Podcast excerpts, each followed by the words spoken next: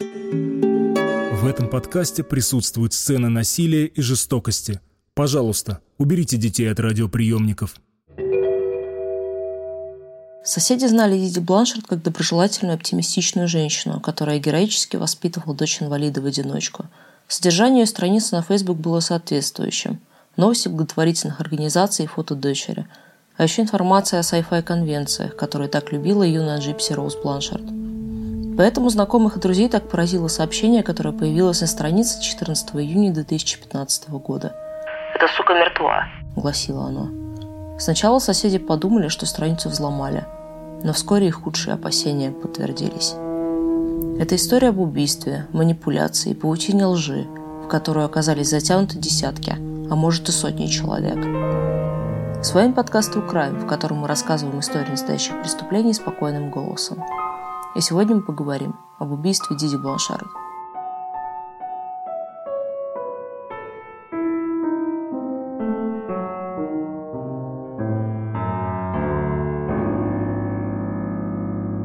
Обеспокоенные соседи заполонили комментарии.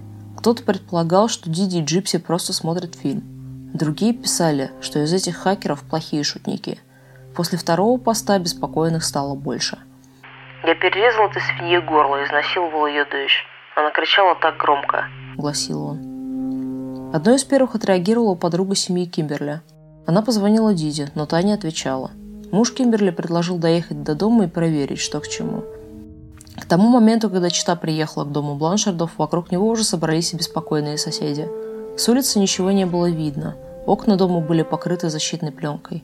Беспокойство вызывало то, что фургон Диди, специальный, чтобы перевозить малоподвижных людей, стоял у дома. Пока ехала полиция, супруг Кимберли залез в дом через окно. Везде было темно. Инвалидные кресла джипси, без которых она не могла передвигаться, тоже были на месте.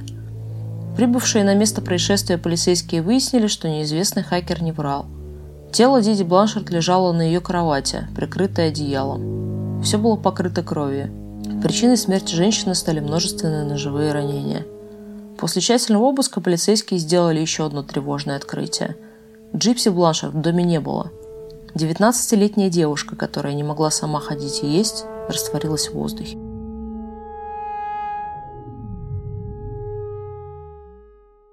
Диди и Джипси Роуз Бланшард переехали в Спрингфилд, Миссури в 2008 году. До этого они жили в Луизиане в социальном жилище, но дом разрушил ураган Катрина. Новый дом для женщины и ее ребенка построила благотворительная организация Habitat for Humanity. Улыбчивая Диди и хрупкая Джипси были неразлучны. Джипси как-то сказала, что они как пара ботинок. Одна без другой, ни на что не годятся. Всегда, когда мать и дочь были вместе, они держались за руки. Соседи быстро привязались к семье – Бланшарды умудрялись оставаться оптимистичными и добрыми, даже несмотря на все беды, которые их преследовали. Джипси страдала целым букетом заболеваний – астма, эпилепсия, мышечная дистрофия, апноэ. Девушка не могла передвигаться без инвалидной коляски. Питалась она через зонд в животе. Зубы Джипси крошились и выпадали. Зрение тоже оставляло желать лучшего, а голова была лысой из-за бесконечного лечения. В свои 19 она выглядела совсем ребенком и вела себя как ребенок. Из-за повреждений мозга ментально Джипси навсегда застряла в 7-летнем возрасте. Из-за этого она проучилась в школе всего лишь два класса. Проблемы со здоровьем Джипси были связаны с хромосомными дефектами. Она впервые побывала в реанимации сразу после рождения. Пережила лейкемию еще младенцем. Несмотря на все беды, Джипси всегда улыбалась и легко заводила друзей, особенно на sci-fi конвенциях. У Диди не было работы, ведь заботиться о таком ребенке – это круглосуточное занятие, особенно в одиночку – по рассказам Диди, отец Джипси был жестоким алкоголиком и наркоманом, которому было наплевать на проблемы дочери. Он часто высмеивал ее физические недостатки, а специальную олимпиаду называл шоу уродов. В итоге семья развалилась. Но Диди и Джипси вдвоем было неплохо. Они жили на пособие девочки и постоянно пользовались привилегиями от разных благотворительных фондов. Пилоты были всегда рады отвезти Джипси к врачу на своих частных самолетах. Они бесплатно посещали Диснейленд и концерты своей любимой певицы Миранды Ламберт – Соседи тоже старались помочь. Возили семью к врачам, покупали продукты. Диди никогда не принимала помощь как должное. У нее всегда было на друзей время. Могла помочь с деньгами, если была такая возможность. Получалась вдохновляющая картинка, идеальная для местных новостей. Семья, прошедшая девять кругов ада, но не растерявшая свой человечность и оптимизм. сообщество, которое всегда готово подставить плечо. Но, видимо, все было не так идеально, раз закончилось тем, чем закончилось. Пока полиция проводила следственные действия, дома собиралась толпа зевак. Среди них была 23-летняя Аля Вудманси. Аля была одной из самых близких подруг Джипси. Этой близости не помешал даже тот факт, что Диди была против их дружбы. Аля и Джипси редко оставались наедине, Диди всегда была где-то поблизости. Но Джипси все-таки удалось придумать, как обойти материнский надзор. Оказалось, у нее секретный аккаунт в Facebook под фальшивым именем – Осенью 2014 года Джипси рассказала подруге, что нашла себе парня. Она решила держать этот роман в тайне от матери, потому что знала, что та не одобрит. Избранника Джипси звали Николас Годеджон. Они общались в интернете уже более двух лет. Нику было плевать на то, что Джипси в инвалидном кресле. Аля была обеспокоена. Джипси казалась влюбленной и рассказывала о своих отношениях так, будто это диснеевская сказка. Но Аля всегда считала, что ее подруга слишком наивна. Были и другие тревожные сигналы – Например, тот факт, что Николас был гораздо старше своей возлюбленной. В 2014 году ему исполнилось 24 года. После того, как Аля рассказала обо всем полиции, вскрылись и другие поводы для подозрений. оказалось, что у Гадужона уже был один привод в полицию. В 2013 году его арестовали за непристойное поведение. Ник смотрел порнографию в Макдональдсе и трогал себя. 9 часов подряд.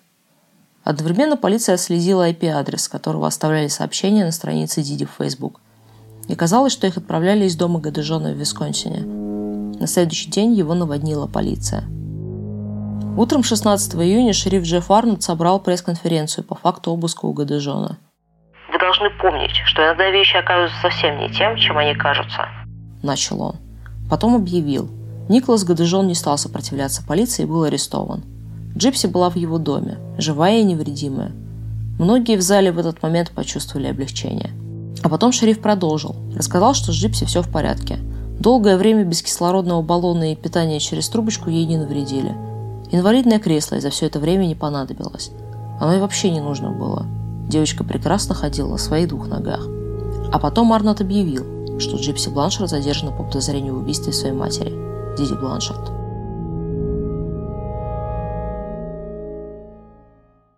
В августе 2007 года Ди Бланшард привела дочь к новому неврологу. Доктор Бернардо Фластерштайн сразу обратил внимание на ноги девочки. К тому моменту, по рассказу матери, Джипси не ходила уже почти 9 лет. В нижней части тела у нее не должно было остаться мышц. Тем не менее, ее ноги выглядели совершенно нормально. Джипси даже могла поддерживать свой вес. Доктор видел, как она стояла. «Мать – плохой историк», – написал доктор Флостерштайн в своем отчете, выделив эту фразу жирным шрифтом. Ниже – сухим врачебным языком. Результаты обследования нормальные. Результаты МРТ мозга не показали отклонений. Врачу также удалось связаться с другими специалистами, к которым обращались Бланшарда. Оказалось, что предыдущий невролог Джипси тоже сообщал об отсутствии у нее мышечной дистрофии. Анализа всех фактов и разговора с предыдущим врачом можно говорить о большой вероятности случая делегированного синдрома Мюнхгаузена. Этими словами заканчивается отчет. Больше Бланшарды у доктора Фластерштайна не появлялись. Очень скоро после этого визита Диди начнет говорить врачам, что все медицинские записи Джипси уничтожил ураган Катрина. То, что Джипси на самом деле была здорова, повергло соседей семейства в шок. За все это время ни у кого, кроме врачей, не возникало поводов усомниться в истории Диди. Даже отец Джипси Род Бланшард безоговорочно верил бывшей жене. О том, что его дочь может ходить, он узнал из новостного сюжета с предварительных слушаний. Конечно, на самом деле Род Бланшард не был тем жестоким тираном, о котором Диди рассказывала всем соседям и друзьям. Он и его вторая жена обожали Джипси. До того, как они с матерью покинули Луизиану, дочь и отец виделись регулярно – даже после переезда он регулярно созванивался с Джипси и отправлял на содержание дочери неплохие алименты. Семья Диди тоже была удивлена, хотя у них было больше поводов подозревать неладное. Диди всегда была себе на уме, и у многих родственников был у нее зуб. В детстве рожденная Клодин Петре была совершенно нормальным ребенком, но потом ее характер начал стремительно портиться. Она завела привычку воровать у родных, если что-то шло не так, как она хотела – Став постарше, Диди начала открывать кредитки на имена родственников и выписывать от их имени чеки. Многие уверены, что она пыталась отравить свою мачеху. Родственники считают, что и к смерти собственной матери Клодин приложила руку. Рот и Диди познакомились в начале 90-х. Ему было 17 лет, Диди 24. Они встречались несколько месяцев и поженились после того, как стало известно о беременности Диди – Брак долго не продлился. Они разошлись еще до рождения Джипси в 1991 году. На самом деле девушке было не 19 лет. На момент убийства матери Джипси уже исполнилось 23 года. Реальный возраст девушки прояснился только после того, как Род передал полиции ее свидетельство о рождении. По словам отца, Джипси родилась совершенно здоровым ребенком. Но когда ей было три месяца, Диди заподозрила, что дочь страдает от апноэ во сне, остановки дыхательных движений. Рот вспоминал, что врачи провели три раунда тестов, но все равно ничего у ребенка не нашли. Тем не менее, с этого началась бесконечная череда походов по врачам. Каждый раз находилась новая проблема, новый симптом. Какое-то время Диди работала с винтаркой, а поэтому с медицинской терминологией проблем у нее не было. Она заваливала людей информацией так, что ни у кого не возникало даже желания задавать вопросы. Семейная история менялась в зависимости от специализации врача. Если Диди и Джипси были у кардиолога, все члены семьи умирали от сердечных проблем. У онколога все становились жертвами рака – она умела быть очень убедительной, но иногда правда видела свет. Тесты 2001 года показали, что мышечной дистрофии у девочки нет. Снимки мозга и позвоночника были чистыми. Но Дизи всегда могла сменить врача, рассказать другую историю, настоять на своем. А большинство специалистов предпочитали просто верить и не ставить слова матери под сомнение. Кстати, стоит ли говорить, что эти снимки 2001 года, как и другие медицинские записи Джипси, на самом деле не уничтожил ураган Катрина? Только с 2004 по 2015 год Джипси посетила различных врачей больше ста раз. Она пережила десятки процедур и операционных вмешательств. Ей делали операции на глаза и уши. А когда Диди пожаловалась, что у дочери слишком обильное слюноотделение, ребенку удалили слюнные железы. Всю свою жизнь Джипси принимала горы таблеток каждый день. И все это ради ничего. Конечно, сейчас уже невозможно сказать, нужны ли ей были хоть какие-то из этих многочисленных процедур. Но ни рака, ни эпилепсии, ни астмы у нее точно не было, как всех остальных тяжелых заболеваний. Сама Джипси говорит, что о вранье матери не знала и реально верила, что у нее куча болезней. Единственное, что она знала точно, что может ходить, а все остальное принимала за чистую монету. Но это не значило, что отношения матери и дочери всегда были идеальными. Диди никогда не отходила от дочери и строго контролировала, чтобы Джипси не сболтнула ничего лишнего. Она всегда держала дочь за руку и сильно сжимала ее, когда та начинала говорить что-то не то – Иногда Диди била дочь за ошибки, вешалкой или открытой ладонью. Джипси все равно верила матери.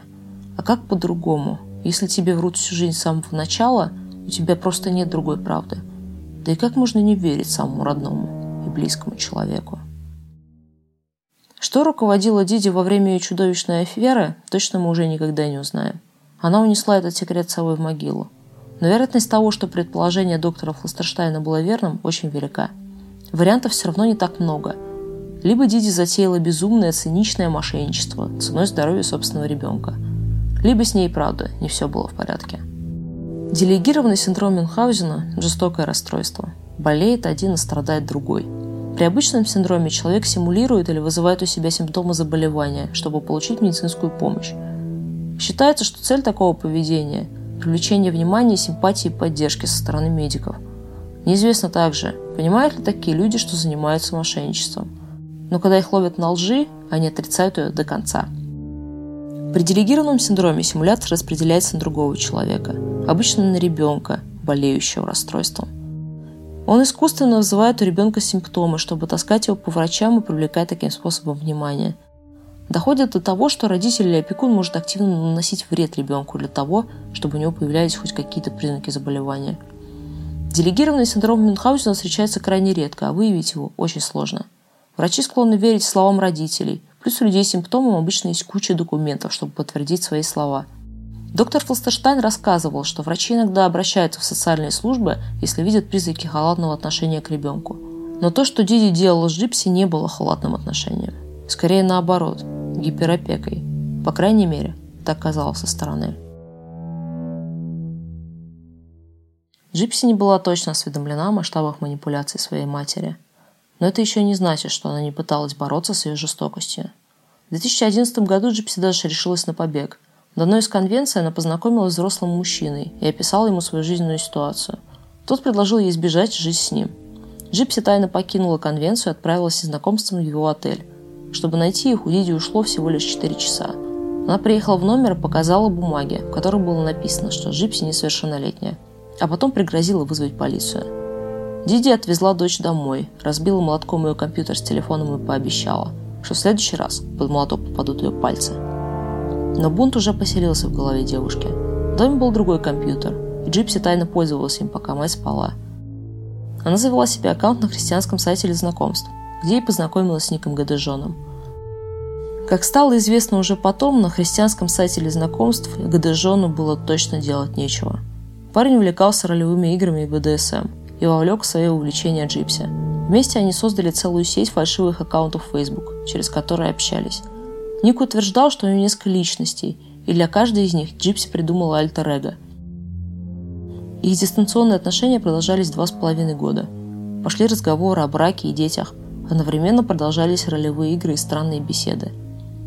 Одной из тем этих бесед было убийство Диди. Но то были просто разговоры, уверяла потом Джипси. План «Б». В первую очередь рассматривались более мирные опции. Джипси была далеко не так наивна, как считала ее подруга Алия. Но все же она надеялась на лучшее. Думала, может, мать одобрит ее отношения с Ником. И даже разработала сложный план по тому, как их познакомить. В марте 2015 года Гадежон приехал в Спрингфилд. Джипси решила разыграть случайную встречу с Ником в кинотеатре, куда они с мамой пришли посмотреть новую экранизацию «Золушки». Мол, случайно столкнулась с парнем и познакомилась с ним. А там авось все закончится хэппи-эндом. Встреча на самом деле произошла. Джипси и Ник даже нашли время заняться сексом в туалете кинотеатра. Но все закончилось провалом. Диди возненавидела Ника с первого взгляда. Ей показалось странным, что взрослый парень пришел в одиночестве на детский фильм. Она приказала Джипси держаться подальше от Гадежона – все это привело к затяжному скандалу в доме Бланшардов, который продлился несколько недель. Диди кидалась вещами, кричала и называла дочь шлюхой. План не сработал. Очередной шанс Джипси вырваться из порочной цепи материнских манипуляций ни к чему не привел. Ждать помощи было неоткуда. Пришло время переходить к плану «Б». В день убийства Ник приехал в Спрингфилд на автобусе и заселился в отель. Джипси и Диди в этот день занимались обычными домашними делами. Но при этом Джипси искала любую возможность, чтобы отправить Гадежону сообщение. День проходил мирно. Джипси и Диди только что помирились после большой ссоры и общались без особых проблем. В этот день они покрасили друг другу ногти в розовый цвет. Перед сном Диди сказала Джипси. «Я начинаю чувствовать себя более расслабленно. Пожалуйста, не делай мне больно». Это были ее последние слова дочери. После того, как Диди пошла спать, к дому подошел Гадежон. Джипси открыла ему дверь и передала нож, а сама спряталась в ванной. Она закрыла уши руками, но все равно слышала, как мать кричала и звала на помощь. Потом Ник и Джипси собрали вещи, забрали 4000 долларов наличными и отправили орудие убийства в дом Гадежона Биг Бенде по почте. Вышли из дома, сели в такси и поехали в отель.